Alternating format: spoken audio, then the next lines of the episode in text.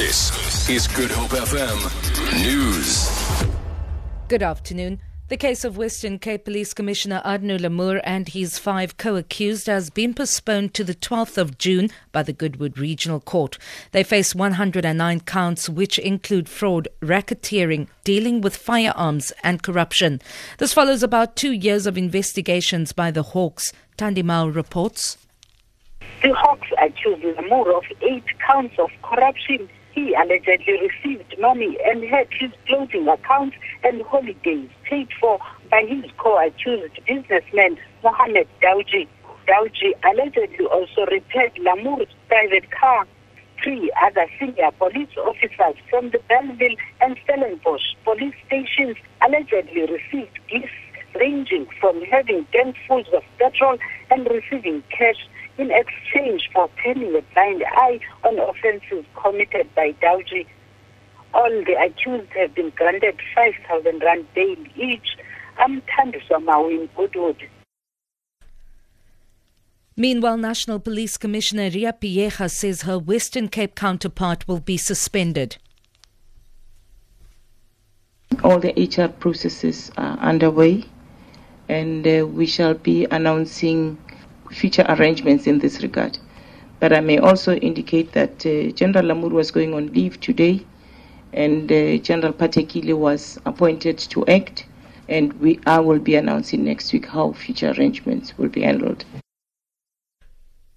Cabinet is deeply concerned that the ongoing xenophobic attacks now threaten the country's economy and relations with other nations. Concerned groups in neighboring countries such as Malawi and Zimbabwe are now calling for the boycott of South African products. At least five people have been killed while dozens others have been displaced since the attacks began in Durban two weeks ago.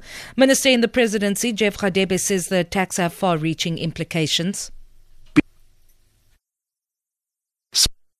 South African companies who are running successful businesses in the continent who help to contribute to our revenue and sustaining our economy may suffer the same fate.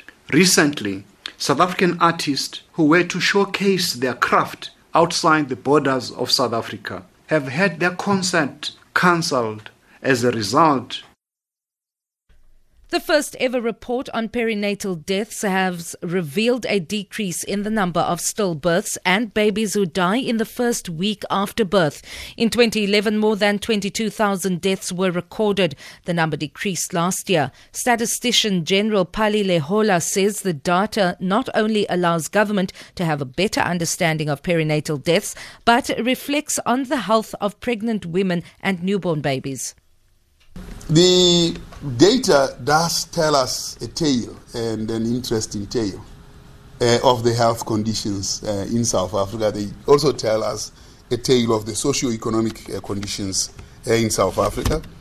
It shows the improvement in the quality of data that the United Nations has launched an emergency appeal for just over 2 billion rand to meet the most urgent humanitarian needs of Yemen over the next 3 months. The UN humanitarian agency says around 150,000 people are believed to have been displaced by fighting. This is substantially higher than previous UN estimates. People began fleeing their homes when Houthi rebels launched attacks on government forces. And don't forget to use the hashtag Say No to Xenophobia as well as We Are One. For Good Hope FM News, I'm Vanya Kluter-Collison.